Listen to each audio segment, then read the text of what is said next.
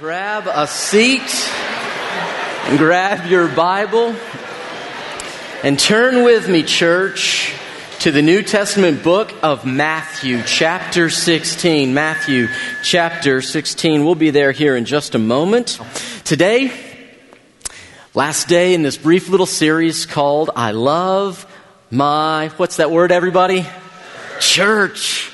By the way, does anyone love their church? By the way, if you are a part of the family of God, the church is called the bride of Christ, meaning the spouse of Jesus. Quick question, men. How many of you would have issue with someone if they said, I like you, but I don't like your bride? The church is the bride of Christ. So let's try this again. How many of you love the church? Yay, good answer. You're like, oh, yeah, yes, Jesus, I love her. I love my church. And we've been looking at who the church is, what the church is called to, because here's the reality.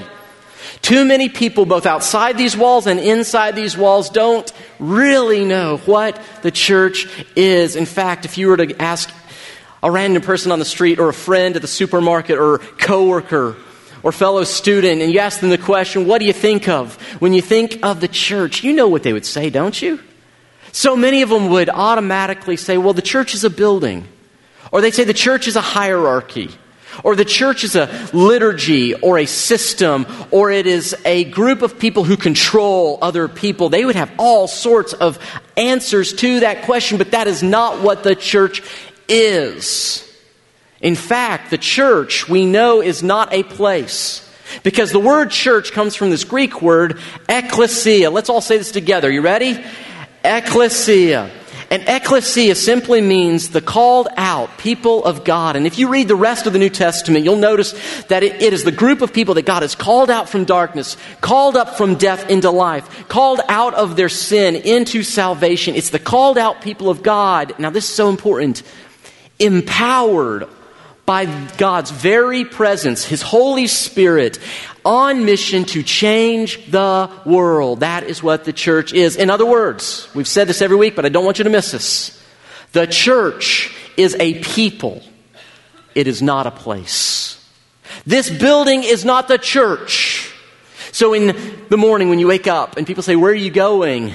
You could say, I'm going to the church's building, but I'm not going to the church building, for this church is not the space, but you are the church. We are the church. And that changes everything on how we live and how we view ourselves. And by the way, those of you who are bored with church, the issue is not the building. The issue is that we don't understand who we are and what God has called us into. And so each week we've been looking at pictures, metaphors from Scripture, describing for us who we are. So let's just take a trip down memory lane. Two weeks ago, we said that the church is the bride of Christ. This means that you, as a part of God's church, you are loved, you are cared for, you have the rights of being called the bride of Christ, meaning whatever is His is now yours. You are special in a way that even my words and our thoughts will never elevate us to that level. But you are the bride of Christ, meaning God loves you. Jesus loves you. He died for you. He loves you so much. The second one last week we said is that the church is a body. That we're made up of many different parts, many different roles, many different things that we do, but together we are the body of Christ. And Jesus is the head, meaning he loves his bride, but he leads his church, his body. And there's so many other pictures. I wish we had time.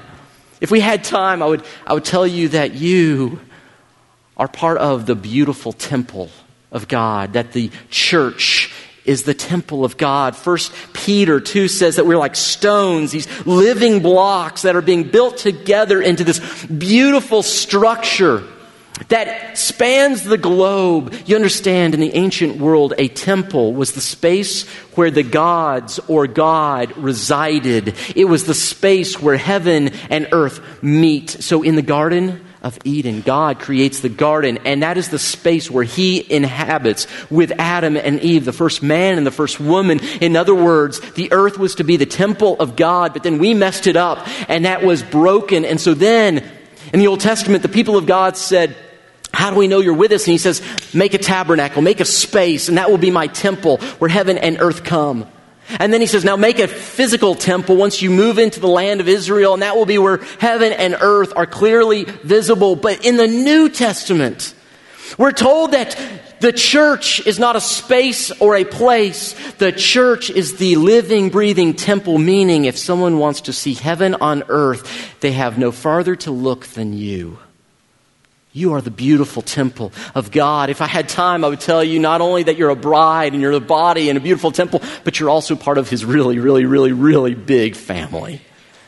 The family of God is another picture. In Ephesians 2:19 we're told that we are members of this family of God with God as our father. Jesus tells us when he says this is how you pray. You pray our Father. And Jesus is our big brother, Hebrews tells us. And not only that is God your father and Jesus is your brother, but like any great family, when we come together, we have a meal. We just took it. It's called communion, where we remember what our daddy did and what our big brother is up to and how he's living and working and breathing through us. It's a meal.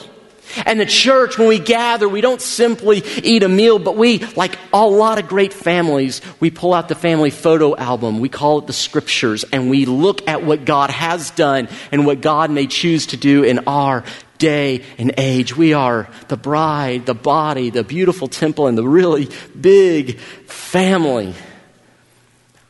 But here's the big question Why are we here? Why is the church here? Now, I'm not saying, why are you in this room this morning? I think I know the answer. You're here for a number, one of a few reasons. Number one, you're here because you want to be here. Number two, you're here because you feel like you have to be here. And some of you are here because you were tricked into being here. A friend said, Come to church with me. I'll take you to breakfast. I've said this before. You hopped in the car, they locked the door, threw a Twinkie at you, and said, Enjoy as they brought you to church. So some of you are here because you want to, others because you feel like you need to, still others because you're kind of brought by a friend. And there are some in here this morning, you don't even know why you're here. You showed up, you saw the building, you saw the sign, you saw a flyer, you heard something from someone in this church, and there was something that said, You need to be here. Let me tell you, that wasn't just a whisper in your own mind. That was the Spirit of God saying, You need to take your next step. You are here on purpose. But that's not what I'm saying. Why are you here? Here's what I'm asking. Why are we here, not in this room, but why are we on earth as the church? See, a lot of Christians have this faulty notion that to be a Christian and the goal of following Jesus is only that I get me, myself, and I to heaven. As though following Jesus is simply fire insurance for tomorrow. I don't want to go to hell. I heard about it at church camp.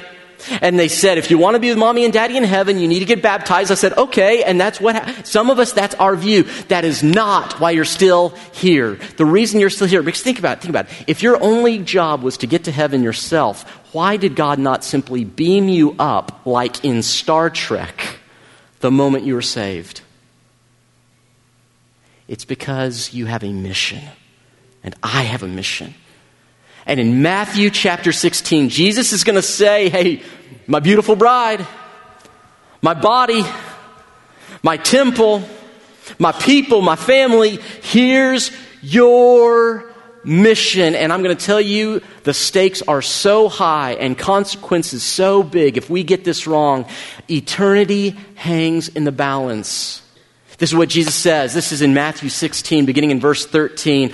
I'm going to kind of breeze through this. I want to get to one verse.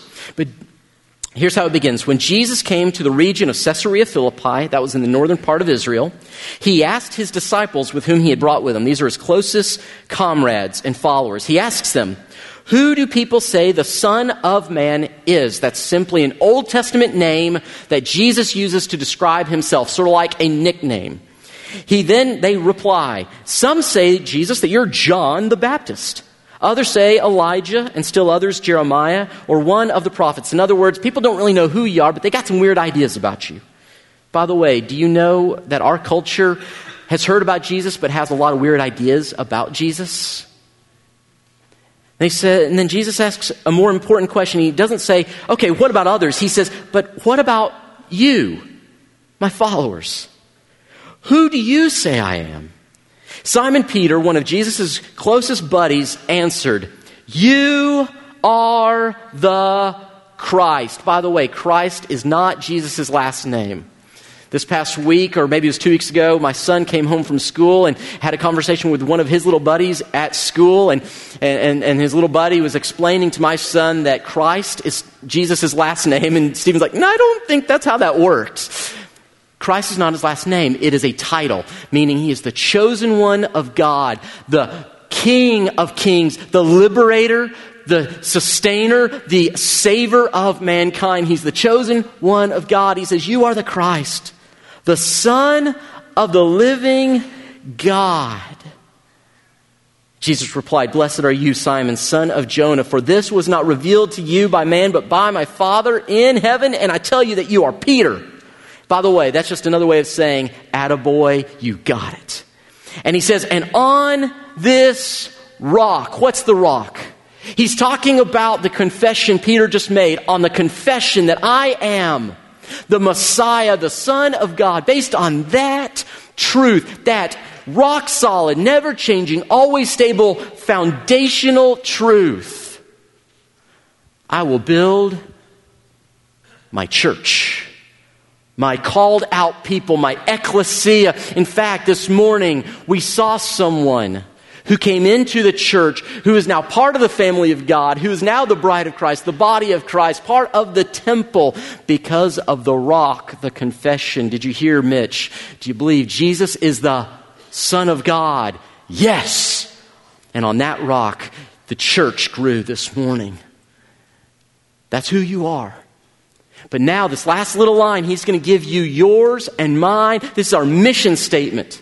And it hasn't changed one iota in 2,000 years, and it will not change one iota for another 2,000, 10,000, million years until Jesus returns. He says these words You are my church, and the gates of hell will not overcome it. The gates of hell. Real quick, I want you to know what your mission is. This is a big, bold mission. Jesus is saying, We've got a job to do. And the stakes are bigger than you can imagine. It's not about showing up on Sunday, it's about showing up in your life on Monday. Because the gates of hell are out there, and God wants all to come know Him. I want you to notice two things about this little word hell. The first thing you need to know is that it's the place of the dead. Hell, that word actually, the Greek word is Hades, which simply refers to the place of the dead, where those who are not alive reside. In other words, Jesus is saying that this world by sin is one giant cemetery. It is the realm of the dead, and there's only two options. Either you are in the church, meaning you've been raised from the dead, or you are still dead. And this, this clarifies things so much for me. That when I interact with people who do not live as I think they ought, I can't expect dead people to live like alive people. And what dead people need is not a self help class. What dead people need is not fundamentally a better way to manage their marriage or their finances or their children, although those things are important, don't get me wrong. But the thing underneath all of those is dead people need resurrection that if they remain dead, then it doesn't matter if you teach them how to live, they have no ability to live fully. The dead need resurrection. And Jesus says, You're either alive or you're dead. There's only two options, two destinations. In fact, here's the way to think of it it's almost as though Jesus is saying, If you took a piece of mail, put it in an envelope, and if this represented you and your soul, and someone wrote the address of where it is going, would it be with him or would it be in hell? Those are the two options. Everyone you meet when you leave today, the barista at Starbucks, the waitress at the restaurant, the neighbor mowing their grass, the friend playing in the park, the guy on the treadmill at the gym, every person you and I meet are destined right now for eternity with God or eternity separated from God. And he says, You and I have a mission that is time sensitive. We do not have time to mess around or delay because hell awaits those who do not know Jesus. Do you believe that, church? If you don't believe it, you will never, ever, ever live on mission. But if you do believe it, then not even hell itself will keep you from living on mission, for you will know the consequences. The first thing is that hell is the place of the dead, but the other thing is hell is the place of the devil. It's not simply that people are dead, it's that they are enslaved, they are trapped, that there, there is a force that is actively against us. It's not simply do we go and do we communicate the goodness of Jesus and try to bring people salvation, but we are against an opposing force. The devil, the devil, he is the prince of darkness, meaning people, if they're enthralled by him, they are stuck in darkness. They don't know which way to go. Don't get frustrated with your friends because they don't know the way to live. They're in darkness if they're outside of Jesus. He is also the prince of lies, the father of lies. His very native tongue is lying. In other words, the truth of Jesus is necessary. You can't simply show people with your life the truth, you must convey it with your words. It's a place of darkness, it's the place of death and the devil. But here's the great news. Do you notice this next slide? It says, the gates of hell now, listen, I'm not a real smart guy. And some of you are going, yep, I know that. But the gates, last time I checked, gates don't move. Gates don't attack you. Gates are defensive in nature. In other words, Jesus says his church is on the move against hell, and the best it can do is try to batten down the hatches while agents of light attack the gates. Do you understand what this says? That church, you and I, fundamentally, we are grave robbers and gate crashers. The mission of the church is to bring the power of Jesus Christ, not in ourselves, but the power of the Holy Spirit living in us to people as gate crashers and grave robbers. And we say, by the power of Jesus, He is the way, the truth, the life. If you simply confess with your mouth, believe in your heart, if you follow Him into this moment of baptism, yay, God, you can be saved. This is what's at stake, church. And everyone you know has a destination and Jesus cares about everyone that you and I know. Now, here's the other thing we need to just be aware of is it's so easy to miss the point, isn't it? And, and I do this. Life's busy, life's hard, and there are just some days that I need I just need spiritual comfort food. Any of you like comfort food? How many of you know what comfort food is? Oh man, okay. So so last night, I and I, I blew my diet last night. Oh, but it was such a glorious heavenly moment. My, mother-in-law's in, ch- in town, so she bought this chocolate cake from the be- bread basket. Hallelujah! It was fantastic. I ate a piece. She also brought some of this dark chocolate. It's like this brittle dark chocolate with little slivers of almond and sea salt on it. it was great. It was junk food that was delicious. Hear me now. I understand there are moments that you need just something that's comforting in the church, and that's great. But you're more than just those things. The church doesn't simply exist for those, those things that sort of tickle our own tongues. The church is for those who need to know Jesus. Because he is the great answer to the problems of the world. And here's the reality. If you and I miss this, if we get this wrong, there's a few things that you'll start to notice in your church. Whenever a church gets the mission wrong, here's a few things. Number one, when we forget our mission, we begin to think that it's more important where we go on Sunday than how we live our lives on Monday. It's more important that we show up at church. It's more important that we come to a class, and those things are great. Please come. But we will exchange living Monday through Saturday for Jesus with attending a church building on Sunday. And that is not the mission. Coming here is simply to say yes and amen, now go and live. But when we forget our mission, we think attendance is more important than how we live. When we forget our mission, we think it's more important that we get worship right than that we treat other people right. Now, don't get me wrong, I think there's important ways of gathering and ideal ways of gathering. Don't get me wrong here, but that is secondary to treating one another graciously. How many churches do you know that have split because of getting church worship right? On the other hand, how many churches do you know that have split because everyone was more worried about treating each other right. Doesn't happen. But when we miss our mission, we get our focus wrong. When we forget our mission, when we forget what we're here for, we choose a church based on what we can get from that church than what we can give to that church. It's a consumer. I, I, can I get, can I get, can I get? And Jesus no, that's not the heart of what I'm calling you to. When we forget our mission, we prioritize serving the saved rather than saving the lost.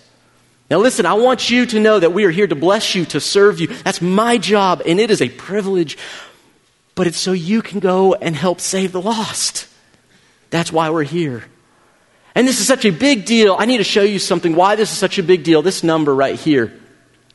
As of 2015, according to the latest surveys and population estimates, this was the number in 2015 of the greater Chattanooga area. Over half a million people live in the greater Chattanooga area, and that number has grown by, I believe, 15% since then. And then there's another little number I want you to know because there's some studies that show that while Chattanooga is the most churched city in America, did you, did you hear that? We are the most churched city in America. 63% of people say they attend church at least once a month. By the way, that's the definition of attendance or churched by most people's views, once a month.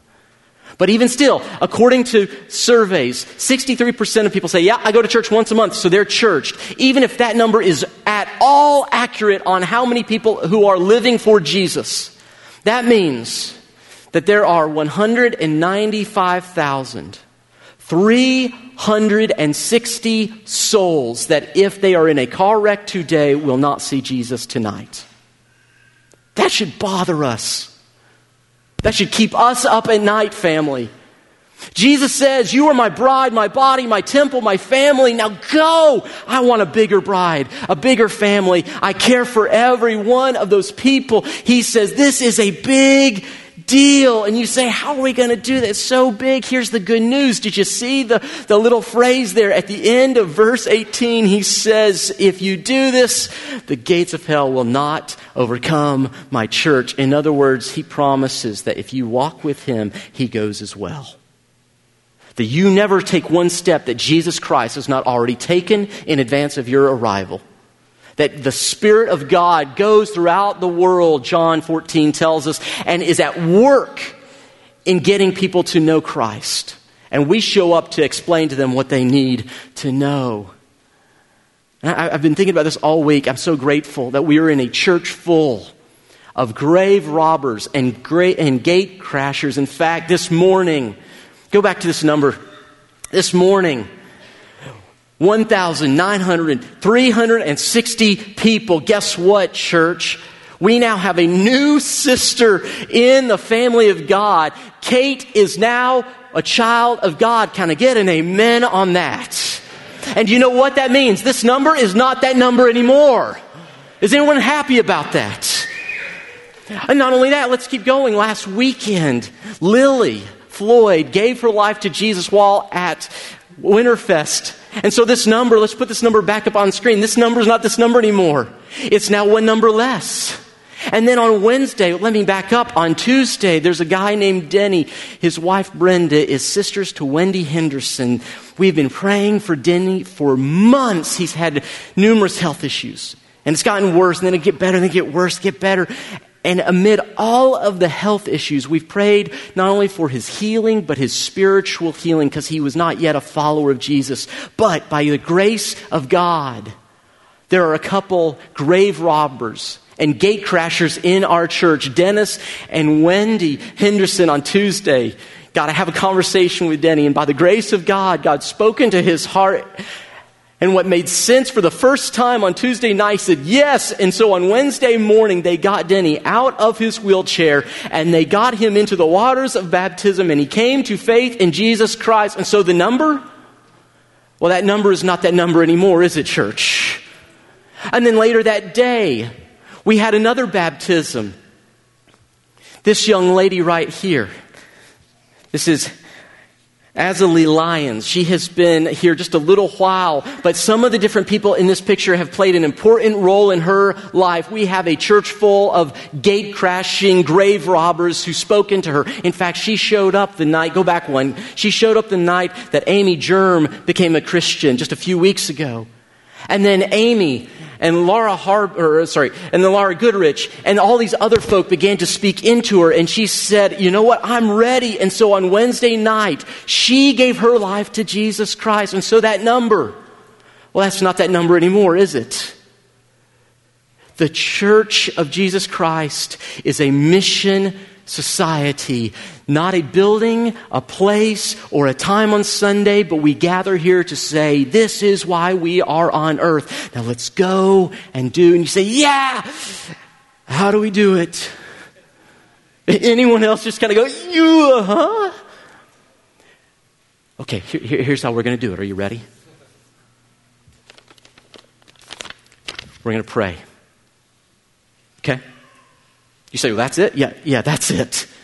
Do you understand that when you have God on your team, you don't need anyone else? I was thinking about it growing up. How many of you love that moment when you're going to play a sport and they're picking teams? Anyone else uh, always the last one to be picked? Anyone? Uh, all by myself. Okay. You have that moment. And they're picking, they'll pick this one and this one and this one, and this one. And I remember there was one kid. There's one kid. Oh my goodness. It didn't matter how they divvied up the teams. If this one guy got on the team, you knew you were going to win. And my goal was to be that guy's best friend right before they picked teams. So he would pick me because it didn't matter how bad I played. So long as I had him on my team, it was going to be a blowout. Hear me now. When we pray, we're going to not a person, but the creator of the universe saying, we need you, God. Help us, God. Release your power in this place so that your children can go forth in boldness so that this city will grow to a point that we empty out hell in this area. So we're going to pray. And I, am asking you, do not miss the next 30 days. We're going to give you all the tools you need. In here are a couple books written by my cousin Dave Clayton. This began in Nashville. In fact, 500 churches right now are finishing up their 30 days in Nashville of prayer and fasting. Some of the dates in the packet you'll see are a little off. It's because we chose to start in March for a variety of reasons. But we're a part of something that's already been going on now for over a month. And there are other places around the country that are gathering and doing what we're doing. Do not miss the moment to be a part of what God is doing in this city and in our place and this time. And so, as soon as we're done, I'm going to ask you go grab a packet, grab two, commit to pray and to fast for your neighbors that God may do a work today, not for our glory, but so that all of his children get to come home. I don't know where you are this morning. For some of you here, this is a message that you're going, yeah, I get that. That's, that's the way I live, and praise God for that. For others in here, you just need to be reminded of why you're still on this planet, breathing air, pumping blood. It's not to sit and listen to a short, hairy faced guy yell at you for 30 minutes. It's to go out and say, There's a good God, and you can have life in Him. And there's some in here this morning, you need the life that we're talking about. And if you were to look at the address on your soul, you know it is not going to heaven. It is not with God. That can change this morning. Please do not leave without, without coming to faith in Jesus Christ. What does it take? It just takes that wonderful rock. I believe that Jesus Christ, the Son of God, I submit myself to Him. By the way, that's why we baptize. Jesus was baptized, but it's also a picture of submission. I'm dying to myself and I'm coming up in Christ.